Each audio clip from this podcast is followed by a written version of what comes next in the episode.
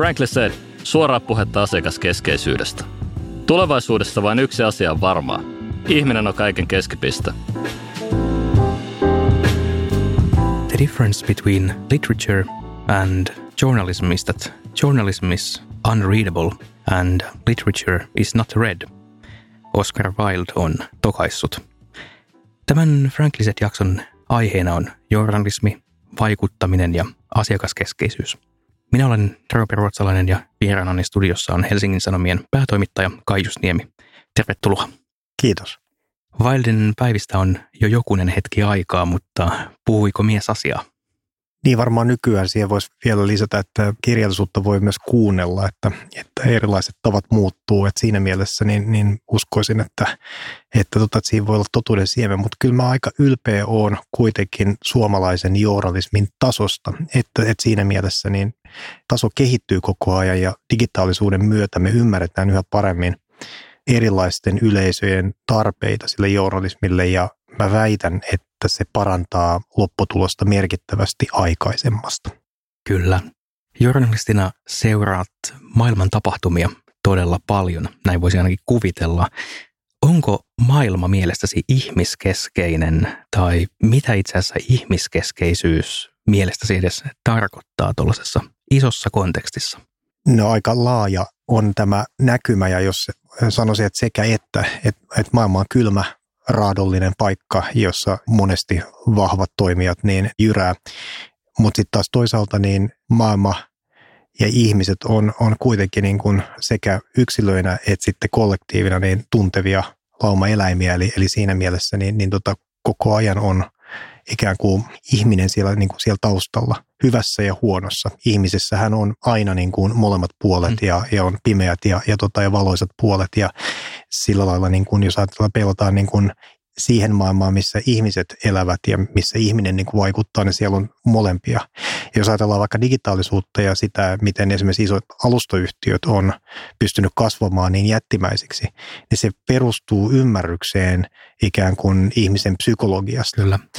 Ja siinäkin on sekä hyviä että pahoja puolia. Ja ihmiset on useimmiten niin kuin tavallaan kollektiivinen ja, ja isompana ryhmänä aika ennustettavia. Ja siinä mielessä niin voi sanoa, että sekä hyvät että huonot asiat on osa ihmisyyttä. Maailman menon lisäksi seuraat myös varmasti aitiopaikalta mediakentän kehitystä. Mitä medialle on tapahtumassa tässä hetkessä? Tai minkälaisiin suuntiin media tai mediat ovat menossa mielestäsi? Niin jos me katsotaan globaalisti, mihin media on menossa nyt esimerkiksi pandemian puitteissa, niin mediaa uhkaa tällä hetkellä kansainvälisesti kuitenkin sitten niin kuin rahoituskriisiä ihan samalla lailla kuin viime vuosikymmenelläkin niillä toimijoilla, jotka ei ole ehtinyt ennen pandemiaa riittävästi digitalisoitua. Ja siinä mielessä niin mä uskon, että ne toimijat, jotka on sitten ottanut tämä digitalisaatio vahvasti ja vakavasti ja ymmärtänyt, että ihmisten median käyttö muuttuu voimallisesti ja että se tulee olemaan erilaista kuin aikaisemmin, niin on tietyn tyyppisessä erilaisessa positiossa suhteessa sitten siihen kuin, niin kuin tavallaan niin kuin niihin, ni, ne entiteetit, jotka on ehkä enemmän turvautuu vanhaan. Ja sen takia tässä on aika paljon erilaista kehitystä tapahtumassa, jolloin yksiselitteistä vastausta ei suoranaisesti ole. Yksi semmoinen selkeä asia on, että vapaan riippumattoman tiedonvälityksen rooli on selkeästi kasvanut ja merkitys ymmärretty paremmin, kun me nähdään autoritaarisia yhteiskuntia polkemassa ensimmäisenä nimenomaan vapaan viestinnän ja vapaan, vapaan tota, tiedonvälityksen niin kuin ytimiä. Sitten me nähdään, että demokratioissa, avoimissa demokratioissakin on uhkia, jotka liittyy vapaaseen, vapaan tiedon välityksen niin kuin jatkuvuuteen. Ja tämä kaikki on ikään kuin luonut uudenlaisen semmoisen niin kuin ymmärryksen siitä, mitä me voimme menettää, jos me menetetään, menetetään ikään kuin journalismi ja, ja, ja siis sellainen niin kuin ammattimedian niin kuin tavallaan tu, tuotantokyky, koska sillä on identiteettiä niin kuin vahvistava merkitys esimerkiksi alueellisesti, sillä on vallan vahtikoiran rooli ja niin edelleen. Ja tämä on ehkä mun mielestä sitten taas niin semmoinen positiivinen asia, että monien uhkien kautta on myöskin syntynyt ymmärrys paremmin arvosta, mikä liittyy journalismiin ja vapaaseen tiedonvälitykseen. Uskotko, että se myös polarisoi jollain tavalla kansaa tai ehkä maailmankin ihmisiä, että onko meidän arvot oikeasti niin samanlaisia, että ihmiset uskoo jotenkin vapaaseen tiedonvälitykseen ja sen hyötyihin? Tai löytyykö riittävän isoja määriä sellaisia ihmisiä, jotka uskoo täysin päinvastaiseen? Joo, me nähdään niin kuin voimakasta ikään kuin politisoitumista ja polarisaatiokehitystä niin kuin eri puolilla maailmaa, erityisesti sellaisissakin avoimissa demokratioissa, jossa vaalitapa ei ole suhteellinen. Mm. Eli jossa on perinteisesti ollut kaksi puoluetta, jotka mittelöi. Me voidaan katsoa Unkariin, me voidaan katsoa Britanniaan, me voidaan katsoa Yhdysvaltoihin. Ja niissä se ikään kuin se demokratiakehitys voi jollain tavalla, no Unkarissa nyt se on, se on tota, Unkari ei enää niin kuin edes lasketa oikeusvaltioksi mm. tai, tai demokratiaksi ehkä paremminkin, mutta sitten niin kuin näissä vakiintuneemmissa demokratioissa niin me nähdään, että tämä on, kansalaiset on niin jakaantunut erilaisiin blokkeihin, että, alkaa olla mediallakin vaikeuksia ikään kuin olla sitten siinä sillanrakentajan roolissa.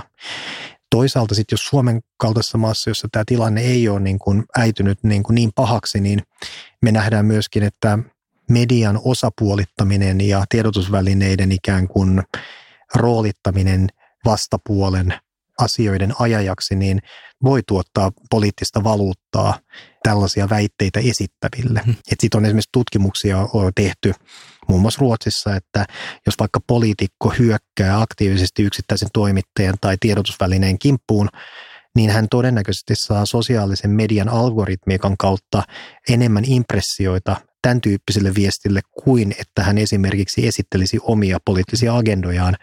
Että tota, täytyy niin kuin ajatella, että näissä on, voi olla tämmöisiä mekaanisia hyötyjä myöskin silloin, kun media esimerkiksi aletaan osoitella osapuoleksi. Hmm.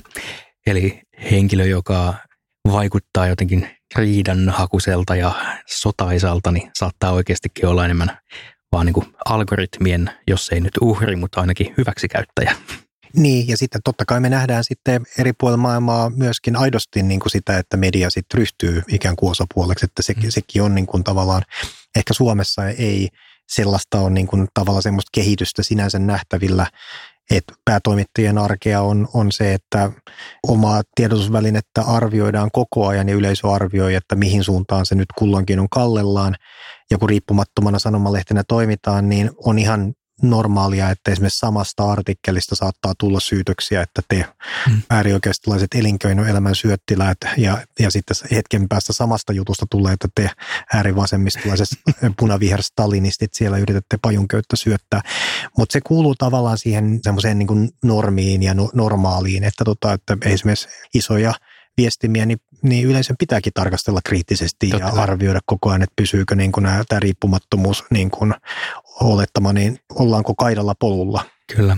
Suomessa ehkä silleen ollaan vaikkapa Yhdysvaltoihin verrattuna myös konsensushakuisempia, että jos miettii vaikkapa nyt Fox Newsia ja New York Timesia, niin en tiedä, tunnet ehkä molemmista henkilöitä, mutta kokevatko siellä niin molempien medioiden edustajat oikeasti, että he ovat niin ihmisen puolella ja tekemässä Yhdysvalloista parempaa paikkaa vai onko se pelkästään niin kuin bisnestä olla toisiaan vasten?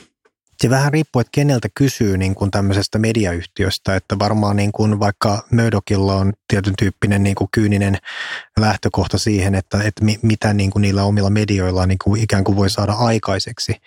Mutta jos mennään niin kuin toimituksiin sisälle, niin kyllä mä uskon, että toimituksessa varmasti on, on ajatus siitä, että, tota, että se tiedonvälitys, mitä tehdään, niin on hyödyttää kansakuntaa ja näin poispäin siitä huolimatta, että ne näkemykset voisi erota niin kuin tavallaan toisistaan sitten. Eikä median missään nimessä tarvi olla Suomessakaan jotenkin niin kuin yksiääninen. Eihän siitä ole kysymys, ei se ole hyödyllistä. Kysymys on ehkä enemmänkin se, että edustaako ikään kuin tiedotusvälineet ja puhuuko se ikään kuin toisistaan eri lailla ajattelevien ihmisten suulla ja ottaako se huomioon erilaiset näkemykset. Ja nykyaikana niin tiedotusvälineiden tehtävä, perustehtävä myös siis se, että altistetaan lukijat ja, ja yleisö niin kuin – sellaisille mielipiteille, jotka eivät tunnu mm. omilta, niin se on aika vaikeata, koska mm. tietyllä tavalla nämä kaikukopat on, on aika ahtaita ja, ja ihmisillä on ymmärrettävästikin niin kuin tavallaan voi olla vaikeuksia niin kuin kuunnella kauheasti eriäviä mielipiteitä, mutta mä näen, että se on suomalaisen median ihan peruseetoksessa, mutta se ei tarkoita sitä, että kaikkien pitäisi jotenkin olla mm. Kyllä. eksaktisti samaa mieltä, että, että kyllä Suomessa ihan hyvin voi olla liberaalimpaa ja konservatiivisempaa riippumatonta mediaa, eikä se tarkoita sitä, että oltaisiin niin puoluepoliittisesti mihinkään sitoutuneita. Joo. Tämä on hyvä aasinsilta myös asiakaskeskeisyyteen, josta tässä maailman hetkessä puhutaan paljon ja tuntuu, että jokainen organisaatio tavalla tai toisella haluaa olla asiakaskeskeinen. Äkkiseltään voisi ajatella, että mediassa asiakaskeskeisyys voi olla ainakin sellaista, että tehdään mitä ihminen haluaa, joka johtaa klikkijournalismiin, tai tehdään sitä, mikä on kansakunnalle hyväksi. Mitä itse tuumaat, että mitä asiakaskeskeisyys mediassa tarkoittaa? Se voi tarkoittaa hyvin monta eri asiaa. Jos me ajatellaan, että media, niin media on niin kuin – varmaan aika luontaisestikin asiakaskeskeinen ihan siitä syystä, että, tota, että se yleisösuhde on hyvin likeinen ja palautetta tulee ja, ja niin edelleen. Että me ollaan niin kuin ihan siinä etulinjassa. Hesari tavoittaa semmoinen niin kuin pari miljoonaa suomalaista viikkotasolla, niin, niin tota käytännössä se tarkoittaa suurta osaa suomalaisista, jolloin tavallaan niin kuin me kyllä myöskin kuullaan, sit jos tehdään yleisön mielestä tai osa yleisöiden mielestä oikeita tai vääriä asioita. Jos tehdään virheitä, niin siitä tulee palaute niin kuin kahdessa sekunnissa ja niin edelleen, ja hyvä niin.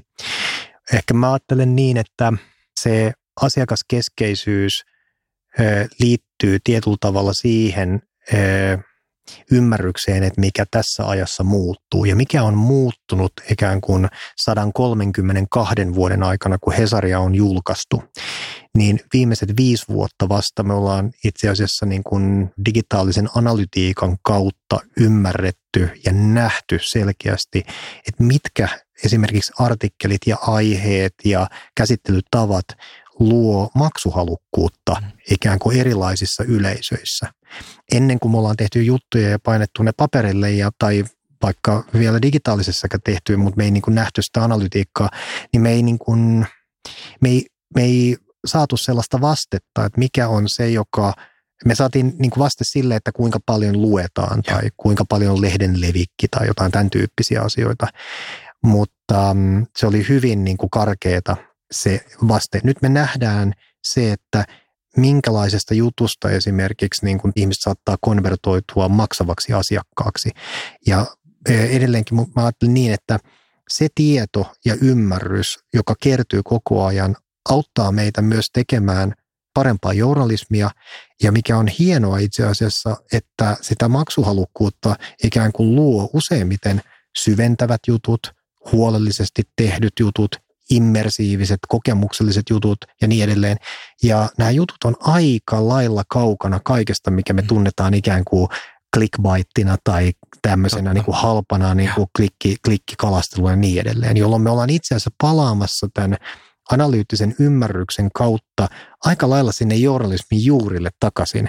Ja tämä on ehkä mun mielestä keskeistä tässä äm, tämmöisessä niin kuin huolellisessa, rauhallisessa – ja jäätävän ammattimaisessa niin kuin tavallaan asiakasymmärryksessä, jossa Hesarin kaltainen toimija tässä uudessa maailmassa on ihan vasta alkupoluilla ja opetteluvaiheessa.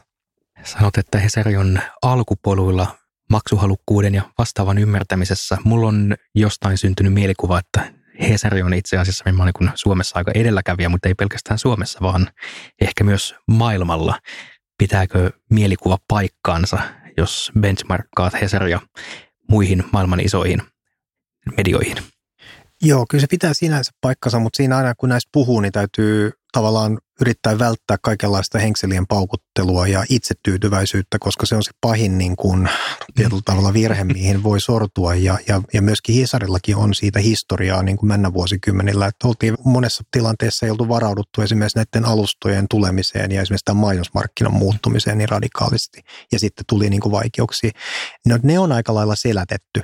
Et kysymys on ehkä pikemminkin nyt siitä, että mitä me katsotaan, jos vaikka 2019 toukokuussa kävin Los Angeles Timesissa ja mä olin edellisen kerran käynyt siellä vuonna 2003, jolloin siis paikka oli täysin erilainen. Silloin siellä oli varmaan 1200 toimittajaa. Nyt sitten toukokuussa 19, niin siellä oli, olisiko ollut alle 500 toimittajaa, 400 toimittajaa. Ja tämmöinen kasvoton pääomasijoittajafirma oli, oli sen aikoinaan niin kuin tämän Tribune Companyn tota, käytännössä ottanut haltuunsa ja heitä ei ajanut ikään kuin tiedonvälityksen eetos, vaan halpahintainen, nopea voitto. Ja, ja, ja, ja silloin Los Angeles Times esimerkiksi saatiin hyvin nopeassa aikataulussa tavattoman huonoon kuntoon, mitään ei kehitetty, niin ihmisiä irtisanottiin laumoittain.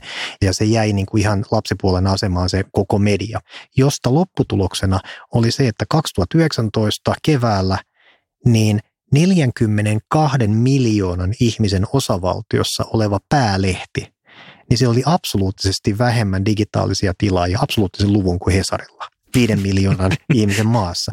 Ja se kertoo siitä, että tota, se ei kerto niin kuin välttämättä Hesarin hyvyydestä tai, tai meidän kovasta ammattilaisuudesta, mutta se kertoo siitä, että mitä voi tapahtua, jos ei investoida, jos ei pidetä huolta näistä instituutioista, jotka voi olla siis yli sata vuotta vanhoja ja, ja omata myöskin erittäin hienon tulevaisuuden tavallaan sitten esimerkiksi teknologisessa ytimessä, minkälainen Kalifornia on. Kyllä. Ja siksi mä ajattelen, että tämä vaan niin kuin toimii semmoisena esimerkkinä. Eihän Yhdysvalloissa ole kuin muutamia lehtiä, joilla on enemmän ikään kuin digitaalisia, digitaalista liikevaihtoa verrattuna niin kuin tähän perinteiseen liikevaihtoon. Ja siinä mielessä niin Suomi ja Pohjoismaat ehkä toimii tämmöisenä enklaavina, jossa perinteiset niin kuin mediat on aika hyvin itse asiassa pystynyt digitalisoimaan ainakin isommat ja, ja, tota, ja sitten sitä kautta tulee myös pärjäämään tulevaisuudessa. Ja. Toi on todella mielenkiintoista, koska jotenkin tällaisen niin kuin digitaalisuuden edelläkävijöistä tulee ensimmäisenä kuitenkin mieleen Piilaakson isot teknologiayhtiöt, jotka tuppaa olemaan kytköksissä kuitenkin mediabisnekseen niin kuin isoina alustoina, mutta mahtavaa, että Suomessa ja Pohjoismaissakin on edelläkävijöitä.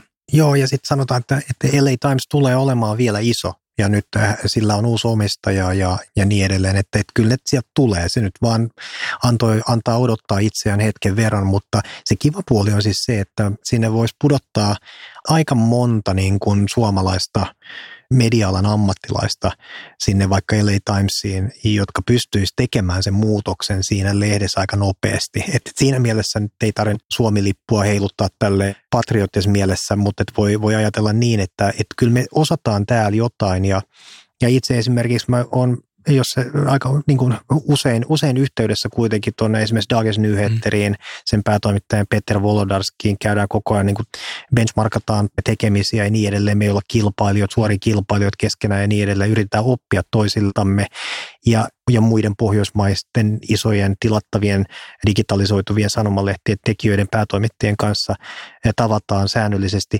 Ja se syy on oikeastaan siinä, että ehkä nämä kovat vuodet niin kuin viime vuosikymmenellä on opettanut meitä kaikki siihen, että tämän muutoksen, joka tulee olemaan jatkuvaa, niin sen edessä täytyy olla riittävän nöyrä ja todeta, että niin kuin kaikkein tärkeintä itse asiassa on sanoa ääneen sen, mitä ei tiedä, mm. jotta pystyy nopeasti kehittymään ja testaamaan, kokeilemaan ja, ja niin edelleen. Ja sillä lailla uskon, että näistä kulttuurisesti – hyvin, hyvin tärkeistä instituutioista pystytään sillä tavalla pitämään parhaiten huolta.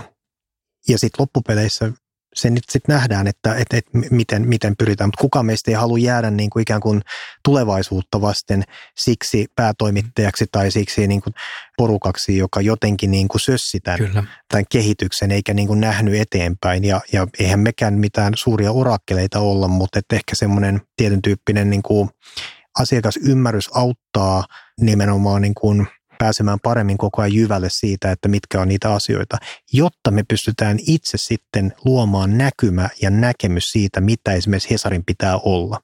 Et ei me juosta siis sinänsä numeroiden tai analytiikan perässä sokeasti, vaan se antaa meille indikaatioita siitä, mitä me katsomme, että on niin kuin brändin mittaista ja arvoista. Kyllä. Ja silloin me tehdään itse ne päätökset siitä ymmärtäen, että me teemme tätä työtä yleisön mm. eteen. Kyllä.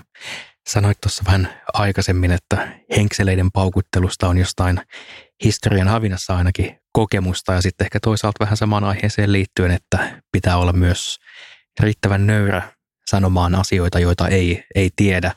Me ollaan tutkittu paljon sitä, mistä koostuu asiakaskeskeisyys organisaatioissa ja yksi tyypillinen hyvin tässä niin kuin varhaisen maturiteetin vaiheen indikaattori organisaatiossa on, että strategiapaperissa lukee, että haluamme olla asiakaskeskeinen. Ja johto ja organisaatio on aika paljon sitä mieltä, että me ollaan jo asiakaskeskeisiä, että sehän lukee tässä strategiapaperissa. Sitten samaan aikaan ei nähdä, että siinä niin kuin matkalla olisi viisi tai kuusi askelta jota pitäisi mennä eteenpäin, jossa itse asiassa aika moni saattaa jo olla, mutta tulee tämän niin kuin, jos ei henkselinen paukuttelu, mutta ainakin sään niin kuin nöyryyttä ymmärtää ei ainakaan ole siitä, että miten meidän pitäisi muuttua. Ja se on ainakin omasta mielestäni niin terveen organisaation merkki, että pystyy haastamaan omaa ajatteluaan ja myös ymmärtämään ehkä sitä, että on paljon asioita, joita vielä emme tiedä.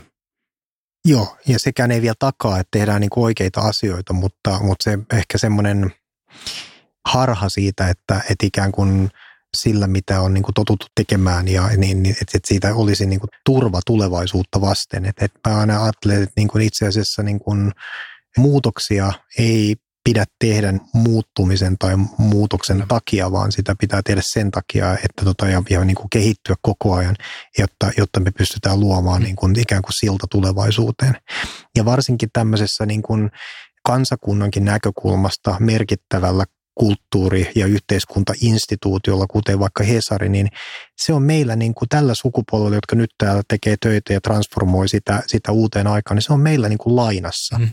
Ei me ei me omisteta sitä, sitä Hesaria, vaikka me se Hesari tällä hetkellä ollaankin, vaan meidän tehtävä on pitää huolta siitä, että tämä ketju ikään kuin menneiden sukupolvien tekijöiden ja ja tilaajien ja sitten tulevan sukupolvien niin kuin tilaajien ja, ja tekijöiden välillä niin kuin tietyllä tavalla saadaan vedetty yhteen, koska jos tässä tapahtuu joku disruptio tai, tai joku sen tyyppinen muutos, joka saattaa heiluttaa isojakin instituutioita, niin kuin me nähtiin viime vuosikymmenellä, kyllä. niin kyllä se, niin kuin, se ketju voi pahimmillaan katketa. Ja tästä me päästään niin kuin tavallaan isompiin yhteiskunnallisiin keskusteluihin, että mitkä on niin kuin instituutioiden roolit ja kuinka tärkeitä ne on to, monestikin, mutta niiden pitää kehittyä jokaisessa Kyllä. ajassa ja keksiä itsensä uudelleen. Juuri näin. You cannot escape the responsibility of tomorrow by evading it today, Abraham Lincoln on sanonut. Keskustellaan seuraavaksi mediaorganisaation johtamisesta. Medialla on valtavan paljon valtaa siihen, miten mielikuva ihmisten päässä muodostuu maailmasta tai omasta kaupungista tai vaikka pienestä kaupungin osasta. Miten johdetaan ihmisiin vaikuttamisen vastuuta? Tai miltä ihmisiin vaikuttaminen tuntuu? Lähtökohtaisesti niin, niin tätä työtä tehdään ikään kuin tiedonvälityksen, eetoksen puitteissa ja silloin tietyllä tavalla se vaikuttaminen ei ole ehkä siinä se, niin se keskeisin asia, vaan se, että tieto liikkuu vapaasti ja että pystytään tuottamaan tietoa, jota muuten ei olisi saatavilla. Eli me tähdätään siihen, että tehdessämme työtä ja onnistuessamme työssämme, niin me taataan kansalaisille mahdollisuus tehdä itse johtopäätöksiä ja olla aktiivinen osa yhteiskuntaa. Ja sitten ne kansalaiset jotka on riittävällä tiedolla varustettu, pystyy vaikuttamaan niin kuin asioihin ja niin edelleen. Et me ollaan vähän tämmöinen niin kuin ikään kuin mediaattori siinä välillä. Mutta ilman tiedotusvälineitä ja tätä journalismia, niin me oltaisiin aika lailla tämmöisen ohjatun viestinnän varassa, kun sitten taas riippumaton journalismi on ikään kuin vapaata viestintää ja, ja siinä, sillä lailla se ei ole niin kuin, sen, sen, sen lähtökohta ei ole ikään kuin saada jotain tiettyä toimintaa aikaiseksi. No Näistä voisit keskustella, että, tota, että onko medialla valtaa tai ei. Totta kai medialla on valtaa ja totta kai media luo maailmankuvaa. Ja nämä maailmankuvat voi olla niin kuin eri tiedotusvälineissä eri, erinäköisiä ja, ja niin kuin pitääkin olla, että, että sinänsä niin kuin, ettei olla missään niin kuin yksiäänisyydessä. Mutta tässä on tapahtunut jännä muutos, koska 2010-luvulla, niin silloin kun mä aloitin 2013 nykyisessä tehtävässä, niin, niin ne oli niin kuin ilmeistä, että varsinkin tämmöiset digitaalisiksi evankelistoiksi itseään ajattelevat ihmiset kovin paljon julkisuudessa painotti sitä, että medialla ei ole enää merkitystä, mm. medialla ei ole enää valtaa, pääkirjoitukset on joku tämmöinen aivan siis kivikautinen jäänne jostain, jotka, jota kukaan ei lue ja niin edelleen. Ja nyt tässä on vähän ehkä heiluri sitten heilahtanut toiseen suuntaan, että nyt korostetaan siis voimakkaasti, että medialla on aivan järjettömän paljon valtaa, mutta mä luulen, että se todellisuus on jossain sillä välillä, koska kyllä tähän väliin on tullut myöskin siis tapahtunut niin kuin tämä norsunluutornien romahtaminen, ei media enää käytä sellaista valtaa kuin, niin kuin aikaisemmin, ja, tai, tai sanotaan, että sille ei ole sitä, se, siis, ja, ja keskustelua ja käydään niin kuin laajalti vaikka millä eri foorumilla. Ja tämmöinen niin kuin gatekeeper-aspekti, se on kyllä niin kuin poistunut, ja hyvä niin. Et siinä on niin kuin monta, mutta vielä tuosta ehkä tästä mielikuvista ja, ja, tota, ja sitten niin kuin siitä maailmankuvista, niin kyllä se niin kuin juttuja, kun lähdetään tekemään ja, ja tehdään, niin, niin ja kyllähän niin kuin riippumaton journalismi lähtee siitä, että kuunnellaan erilaisia mielipiteitä, kyllä. esitetään ne, vastataan yleisölle siitä, mitä tehdään, jos tulee virheitä, virheet korjataan ja niin edelleen. Siitä huolimatta, että sitä maailmaa jäsennetään parhaalla mahdollisella tavalla sitten ja, ja, tota, ja välillä sitten paremmin onnistutaan, välillä heikommin. Sekin kuuluu siihen, koska toimittajat ihan yhtä lailla ihmisiä kuin kaikki muutkin. Valtaa on myös se, että tehdään asiat näkyväksi. Esimerkiksi Hesarin tutkiva journalismi on nostanut sellaisia asioita ja ilmiöitä, johon varmasti erilaisten virkamiesten olisi tullut tarttua ihan jo pelkästään roolinsa puitteissa, mutta sitten kun Hesari tekee jotain näkyväksi, niin yhtäkkiä alkaakin tapahtua. Mitä ajatuksia herättää? No, tämä on semmoinen niin kuin puoli, mikä on nyt ehkä, mä väittäisin, että tutkiva journalismi on kokemassa renesanssin. Ja se liittyy siihen kehitykseen, mistä puhun aikaisemmin, että, että niin kuin tavallaan journalismin rooli on ehkä niin kuin selkeytyy tässä tilanteessa, kun niin paljon kaikenlaista Kyllä. digitaalisessa maailmassa saatavilla. Ja yhteiskunnat kehittyäkseen, niin ne tarvii kriittistä journalismia, jotta tietyllä tavalla epäkohtia pystytään nostamaan esiin, erilaisia semmoisia kehityslinjoja, jotka ei olisi muuten näkyvissä. Kaikenhan ei tarvitse pelkästään epäkohtien niin nostamista, mutta että, että ylipäätään niin kuin tavalla yhteiskunnan muutosten kuvaamista. Ja siinä mielessä niin tämä tutkiva journalismin niin kuin merkitys ja kiinnostus sitä kohtaan – yhteiskunnan samanaikaisesti myöskin niin kuin politisoituessa on hyvin mielenkiintoista. Ihmisiä kiinnostaa, ihmisiä, ihmiset haluaa ottaa kantaa, ihmiset Kyllä. haluaa olla aktiivisia kansalaisia ja niin edelleen. Eikä se ole pelkästään puoluepolitiikkaa, vaan se politisoituminen ja yhteiskunnallistuminen, se niin kuin tavallaan löytää monella eri lailla niin kuin huomansa, uomansa niin kuin aikaisempaan nähden. Ja siksi niin kuin tiedotusvälineiden pitää – pienessä maassa, jossa kaikki tuntuu tuntevansa toisensa ja eliitti on suhteellisen pieni ja niin edelleen, niin olla kyllä hereillä siinä, kyllä. että tota, ei synny tyhjöitä, esimerkiksi semmoisia aihepiireitä, jossa ei, josta ei haluta puhua, erilaisia tämmöisiä niin tyhjiä tiloja.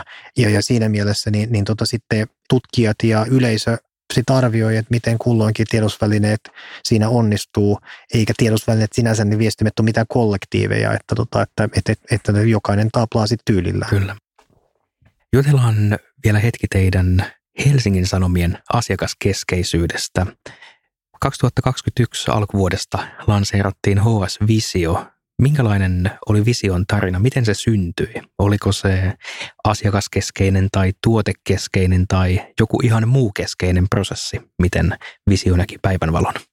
Me oltiin niin kuin havaittu se, että me ei palvella tiettyjä osa yleisöjä riittävällä tavalla, mitä tulee esimerkiksi tähän vision sisältöihin. Ja me analysoitiin sitä, että, että missä määrin Hesarin sisällöt kiinnostaa tai on ylipäätään merkityksellisiä esimerkiksi nuorille ihmisille, jotka on kaupallisesti orientoituneita, ammatillisesti kunnianhimoisia, talousasiat ja oma talous kiinnostaa. Ja ylipäätään siis myöskin niin kuin politiikka ja kansainvälinen politiikka ja, ja, ja niin edelleen, jolloin me nähtiin, että meillä on, meillä on olemassa koko joukko hyviä storeja, jotka niin kuin palvelee tätä yleisöä, mutta sitten meillä ei ollut ehkä kuitenkaan semmoista otetta, jolloin me päädyttiin siihen, että tehdään tämän tyyppinen uusi lanseeraus ja katsotaan, että miten se niin kuin lähtisi lentämään. Tuloksethan on ollut hirveän hyviä. Ja, ja tämä liittyy ehkä siihen, että kun me katsotaan Hesarin tilaajakunnan mm. demografiaa, niin mä uskon itse ainakin siihen, että, että se demografia olisi hyvä tulevaisuutta vasten kuvata aika lailla niin kuin Suomen demografiaa. Mm. Eri lailla siis alueellisesti, Kyllä. ikäjakaumallisesti, sosioekonomisesti. Että, on hirveän monta erilaista semmoista parametria, että, että jos me a, halutaan aidosti olla valtakunnallinen lehti, siitä huolimatta, että me ollaan myös paikallinen lehti siinä mielessä, että palvellaan myös tätä pääkaupunkiseutua, Mutta että lähtökohtaisesti valtakunnallisen lehden täytyy eri osayleisöjä palvella ja sitten siellä on sellaisia kehityskohtia, niin me niihin, niissä sitten tehdään. Ihan yhtä lailla kuin syksyllä lanseerasimme HS-ympäristön, Kyllä. niin sekin on jäsentyneen analyysin tulosta siitä, että mitä meidän yleisöt voisivat odottaa meidän tekevän ja mitkä olisivat niitä merkityksellisiä asioita, mutta myös siitä, mitä me koemme itse että Hesarin täytyy ja niin kuin millä lailla, niin kuin millä profiililla Hesarin tulee tehdä ja uudistua. Että tässä on molemmat puitteet mukana.